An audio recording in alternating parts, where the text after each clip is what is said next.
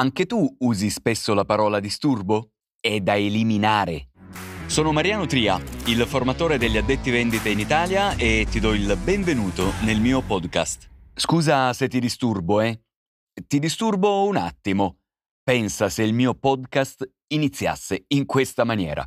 Ti farei pensare a una vera e propria rottura di scatole. Eppure, tantissime persone, moltissimi addetti alle vendite, usano proprio la parola disturbo. Ti starei chiedendo, perché è così utilizzata se non va bene?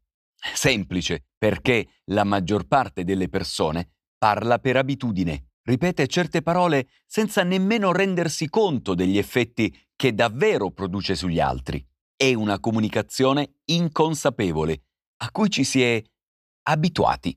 Disturbo è una parola killer, con la quale stiamo comunicando agli altri che si tratta di un fastidio. Chi chiede, ad esempio, posso disturbarti un attimo? È come se dicesse al suo interlocutore, sappi che io di solito disturbo, io di solito do fastidio. Siccome sono consapevole che rompo le scatole a tutti, allora ti sto avvisando. Scusami se ti disturbo, perché di solito io disturbo tutti. Bene, ora lo sai. Riflettiamo insieme. Come si fa a predisporsi positivamente nei confronti di una persona che ti ha appena detto che è un disturbatore seriale? È ovvio che quanto accade prima determina i risultati successivi. È una regola delle interazioni umane, un dato di fatto nella vendita. Per tutti questi motivi, la parola disturbo, il verbo disturbare, vanno sostituiti con altre espressioni, nettamente migliori, che predispongano positivamente chi le ascolta. Facciamo degli esempi corretti. Immaginiamo che nel tuo negozio devi fare delle telefonate ai clienti per dare loro alcune informazioni. Ecco la prima chiamata. Buongiorno, sono Mariano. La chiamo dal negozio X per informarla che... Immagina una seconda telefonata in cui riferire qualcosa che richiede un po' più di tempo. Buongiorno, sono Mariano. La chiamo dal negozio X Può dedicarmi solo due minuti per... e continui con il motivo della chiamata al cliente. Terza chiamata. Questa con un approccio un po' inusuale ma molto elegante. Buongiorno, sono Mariano. La chiamo dal negozio X. È in un buon momento per dedicarmi un minuto?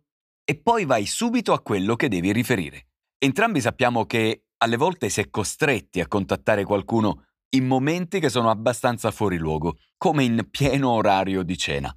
Ecco un buon consiglio su come gestire al meglio la situazione. Buonasera, sono Mariano. La chiamo a quest'ora perché ho appena ricevuto l'informazione che attendeva, cioè che, invece di chiedere se si sta disturbando, si spiega il motivo della telefonata a quell'ora. Se c'è un buon motivo, il cliente ti è addirittura riconoscente. Accade, infine, che il termine disturbo sia spesso utilizzato quando due persone stanno parlando e si ha necessità di richiamare l'attenzione di una delle due.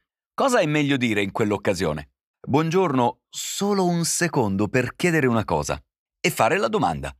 Con il tono e il volume della voce adeguati, con educazione, si è riusciti ad avere un impatto comunque positivo. Come hai ascoltato anche in questo podcast, da qualche parte un modo migliore di comunicare esiste. Bisogna solo conoscerlo, studiare e prepararsi. E tu per migliorare nelle vendite, sai bene che è necessario. Un buon suggerimento per procedere al meglio? Elimina dal tuo vocabolario la domanda disturbo? Per approfondire, segui i miei canali social, Facebook, LinkedIn, YouTube e Instagram, dove pubblico diversi contenuti, articoli, video e novità sul mondo delle vendite in negozio. Inoltre, per sapere come posso essere utile alla tua attività commerciale, visita il mio sito www.addettovenditemigliore.it dove puoi anche acquistare il mio libro bestseller Addetto Vendite Migliore si può, il manuale per vendere di più, evitare gravi errori in negozio e non essere un commesso qualunque.